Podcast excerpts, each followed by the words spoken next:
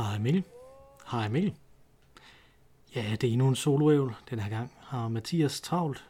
Der er ikke nogen rygter om, at han skulle være syg eller noget. Han er bare travlt, fordi at han har opløb. Øh, og jeg mener, det godt kunne gå hen og være det første opløb, altså der, hvor de øver lige op til en øh, forestilling på teateret. Så måske det er hans første opløb, efter han kom tilbage fra barsel. Så det er jo noget, som der kan knække nakken på selv den bedste. Eller det håber jeg selvfølgelig ikke, det gør, fordi han er jo den bedste. Det, øh, som øh, jeg skal i dag, der er, at jeg skal øh, drikke en øl. Og den øl, som jeg skal drikke, det er Brooklyn Defender IPA, øh, som øh, er sådan en øh, lille lækker sag på 5,5 procent. Øh, som der jo ikke er nogen speciel grund til at snakke øh, mere om, andet end at det var fra Brooklyn Bryggerierne, som jeg øh, først stiftede bekendtskab med, da jeg studerede i Aarhus i sin tid, hvor jeg kan huske, at vi en gang, hvor vi kunne vælge mellem enten at købe noget, vi kunne spise, eller at købe noget, vi kunne drikke, så købte vi en Brooklyn Monster Ale på Risras, sådan et fancy øh, hipstersted, hvor øh, sidste gang jeg gik forbi det, så sagde mine øh, kolleger, vi, gik, vi kom gående væk fra en julefrokost, mine kolleger sagde, det er alt for ungt til os, det sted der. Så øh, sådan er der jo så meget. Men vi drak altså den her øh, Brooklyn Monster Ale, øh, og når man så ikke havde noget i maven, så blev man virkelig, virkelig, virkelig fuld af den. Det gør man ikke af den her 5,5 procent. 33 centiliter. Jeg åbner den. Defender IPA'en op i glasset. Så man jo selvfølgelig, når det er sådan en lille fix flaske, har man altid lyst til bare at drikke af flasken. Men tradition, tradition, tradition, er jo, at det skal op i glas her. Og det dufter som en Det smager som en IPA, vil jeg sige. Det kunne godt være noget, man drak på et værtshus, faktisk, det her. Det er sådan en, en gedin værtshus-IPA. Godt, glimrende. Det, jeg havde tænkt mig at snakke om, var arbejde, og hvad det vil sige at, at tage på arbejde, og hvad det vil sige at, at få et arbejde, og sådan nogle ting. Øh, men så er der sket noget, som øh, er næsten dagsaktuelt, nu hvor jeg sidder her og øh, optager. Det er i går, i forhold til, hvor jeg sidder her og optager, men i forgårs, i forhold til, hvornår den her øh, podcast kommer ud øh, søndag aften, så øh, døde Hans Jørgen Jans, professor Hans Jørgen Jans fra Idehistorie, øh, som betød meget for mig. Øh, og ham har jeg skrevet nogle mindeord om, øh, som øh, ligger på min blog, øh, og nu vil jeg så læse dem op for jer her. Øh, så det er simpelthen øh, soloævlen den her gang, det er de her mindeord øh, om øh, Hans Jørgens Jans. Hvor ingen engle giver fartbøder. Hans Jørgen Jans vejledte min første og sidste opgave på idehistorie. Han har betydet utrolig meget for mig. Måske så meget som noget menneske, der ikke rigtig stod mig nær. Her er nogle af de ting, jeg husker om ham. 1. Min første opgave var i antik filosofi, eller filosofihistorie 1, som Jans underviste i. Han havde skrevet en bog om de europæiske idéers historie, der var en slags opgør med den tidligere professor Johannes Slyks bog om den samme emne. Men i modsætning til Slyk, fortalte Jans mig senere, så læste jeg alle kilderne, og ikke kun oversigtsværker, så jeg havde ikke helt lige så mange fejl. Smilet på Janses læber, da han sagde det, var ikke ondskabsfuldt over for Slyk, men drillende over for mig, fordi han vidste, at jeg var meget betaget af Slyk. Hvis man tog Janses bog med til forelæsningerne, der var berammet til tre timer, men Jans brugte kun én, kunne man nærmest bruge dem som undertekster. Han sagde næsten ordret det, han havde skrevet i bogen. Det var ikke den fornemmelse, man kunne få af nogle undervisere, nemlig at de kun ved det, der står i bogen. Nej, det føltes som om Jans vidste det hele, men havde fundet præcis den rigtige formulering om hver tænker eller filosofisk retning, og der var derfor ikke nogen grund til at ændre på det. Andet end når der kom små stikpiller, der nok ikke var faldet i redaktørens smag. Den jeg stadig husker var det dybt følte udbrud af afgrund, afgrundsdyb afsky. Den ulidelige depressive tone hos Marcus Aurelius. Jeg var blevet stoiker i gymnasiet på grund af min latinlærer Margit, så det var underligt at se en anden person, der åbenlyst også var ekstremt klog, have en anden mening.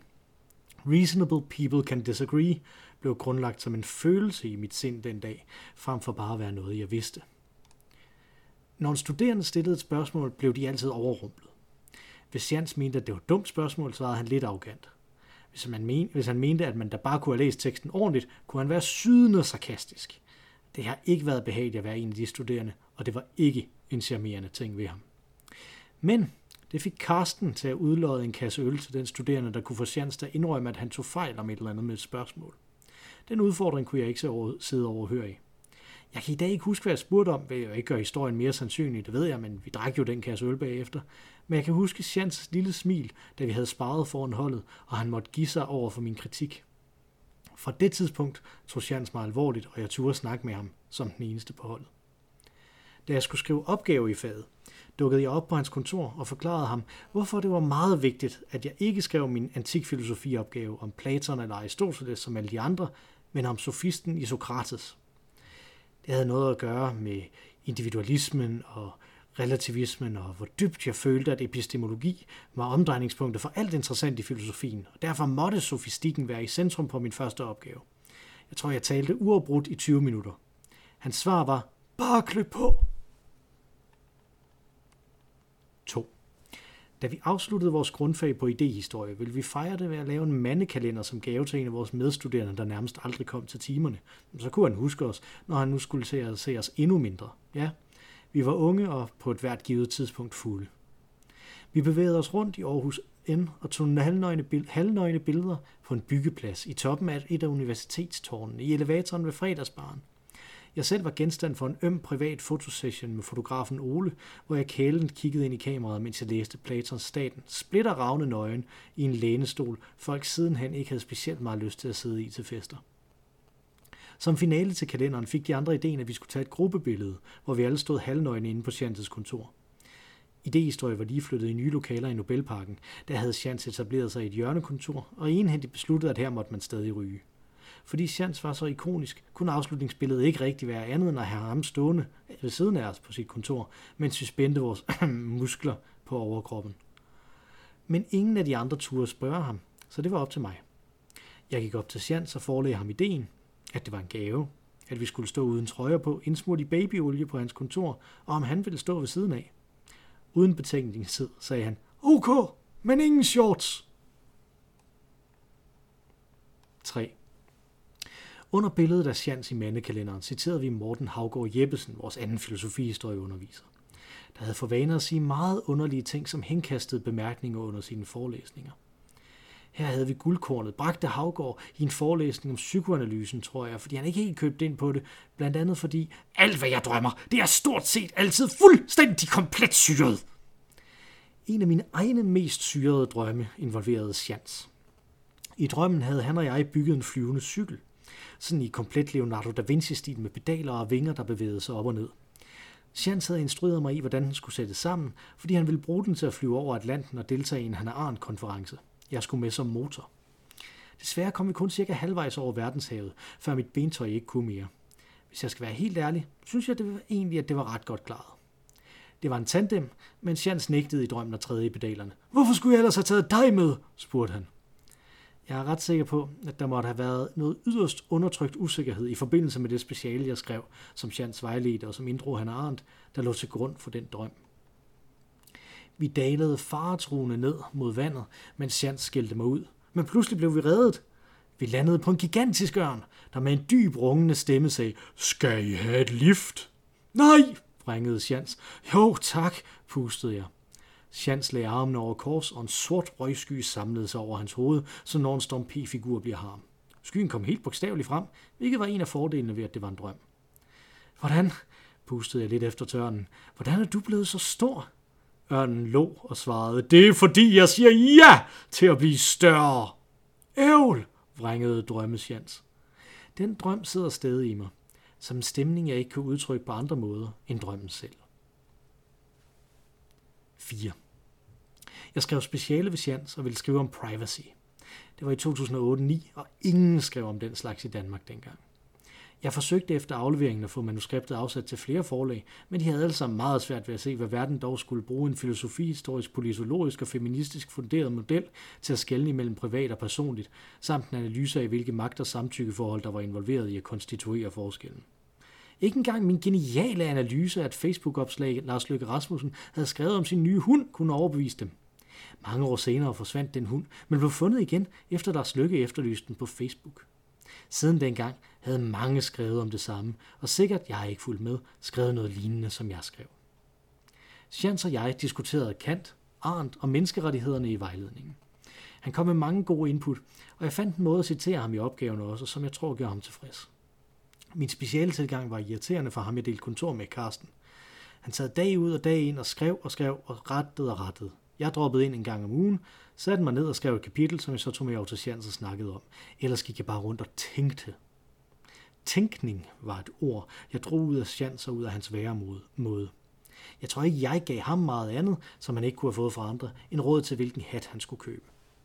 Det kom vist nok i stand, fordi jeg som medlem af foredragsforeningen i Idehistorisk Forening havde været med til at sætte et dobbelt foredrag med Sjans og Søren Krav op.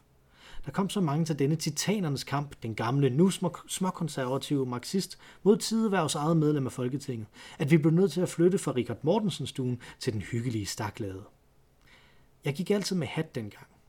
Det var en uskyldig tid, hvor det ikke var et tegn på, at man var en douchebag, bare ekscentrisk. Da Søren Krav gav hånd til alle os arrangører efter foredraget, sagde han, jeg kan godt lide din hat til mig. Tak, svarede jeg. Den er fra Disneyland. Det var den! En Indiana Jones hat fra Disneyland. Sjans overhørte det, og jeg kunne se hans smålå af, hvordan sådan en ung idiot kunne svare et nationalkonservativt fyrtårn så kægt igen. Så han spurgte mig ud om hatte en enkelt gang. Senere dukkede han op med en meget dyr hat fra magasin, der også var lidt Indiana Jones-agtig, bare mørkeblå og mere stilet end mit merch. Han havde tydeligt bedre smag end jeg. Da mit speciale var færdigt, og jeg skulle aflevere, var finanskrisen i fuld sving. Alle vidste, der ikke var nogen jobs. Sjans spurgte mig til den sidste vejledningsgang. Nå, har du nogen krav til en sensor? En, der er hurtig, sagde jeg, sådan, så jeg kan få en prægodkendelse og komme på dagpenge. Sjans smilede skælmsk. Så ved jeg lige præcis hvem. At det hele var praktisk, ikke sandt, men også vittigt. Man navigerer, og man råder, og man vælger det, der giver mening. Søren Krav kunne lide min hat, men ikke min vidige bemærkning. Privacy var ikke noget for Gyldendal eller universitetsforlaget, men jeg fik mine dagpenge, og efter censoret havde læst igennem igen, også et 12-tal. Sjans havde i løbet af min tid på idehistorie forarvet mange af mine medstuderende ved at give et interview, hvor han sagde, at ingen kunne bruge en middelmodig idehistoriker til noget som helst. Det gjorde mig glad på en måde, ingen anden karakter, ah, okay, en min latinkarakter i gymnasiet, men det er en meget anden historie, nogensinde har gjort, at han ikke syntes, at jeg var en middelmodig idehistoriker. 5. Mange har formet mig i mit liv. Sjans var bestemt en af dem.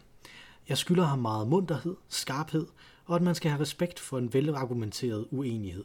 Man skal stå fandens tidligt op for at diskutere med en jesuit, som han sagde. Som alle, der dør, eksisterer Sjans nu ikke mere. Men han findes stadig. Jeg finder ham flere gange om ugen, når min hjerne møder verden, og den del af mit forståelsesfilter, han har givet mig, fremkommer med en forklaringsmodel, jeg uden ham havde manglet. En overgang arbejdede jeg på en bog om Johannes Slyk. Sjans, der fik den titel Slyk forlod som professor i idéhistorie, havde været bannerfører i studenteroprøret mod Slyk. Jeg interviewede Sjans om det til bogen, der aldrig blev til noget. Han fortalte, hvordan de havde trukket Slyk igennem nærmest uendelige plenummøder for at diskutere de mindste småting på studiets indretning. Slyk havde det byråkrati, som den marxistiske studenterbevægelse havde som modersmål, og han hævnede sig på en række forskellige måder. Chans og de andre studerende gav igen, og i det hele taget blev det hurtigt en situation, hvor alle bare ødelagde hinanden og ødelagde studiets læringsfællesskab. Derfor mødtes Lykke og Sjans på fatter Eskil, der stadig ligger i skolegader, hvor jeg selv har spillet og drukket, over først en fadøl, men hurtigt mange flere, og hamrede en fredsaftale sammen. Den gjorde det tåleligt, indtil Slyk forsvandt over i det teologiprofessorat, han ikke havde fået tidligere, og som var grunden til, at idéhistorie blev oprettet som fag. Sjans fortalte med fortrydelse om, hvordan de havde generet hinanden så meget. Men det havde kun taget den første fadøl at lave fredsaftalen. Resten af ølene havde de diskuteret tænkning, idéer, historie. Det var tydeligt et gennembrud for Sjans der. Et gennembrud, jeg kunne genkende mig selv i. Hvis der er en himmel, tænker jeg, at et bud kunne være fatter Eskild lige efter man har fremdrukket en fredsaftale med en hadet, kompetent fjende, der er lige så arrogant som en selv, fordi han har lige så meget at have det i. Men hvis Jans er et sted nu, er det ikke nødvendigvis på en bar. Jeg tror snarere, han kører for hurtigt i en Jaguar på det stykke motorvej i himlen, hvor ingen engle giver fartbøder. Æret være hans minde. Vi hedder Øl og Ævl. Man kan sende ris, ros eller retelser på ologavl.gmail.com eller tweete dem til os på snabelag ologavl. En anden, hvis minde man bør ære, er hende, der sang os ind, og nu vil hun synge os ud. Det er selvfølgelig meget rainy med vores fantastiske temasang. Take it away, Mara Rainey. Tak for denne gang alle sammen.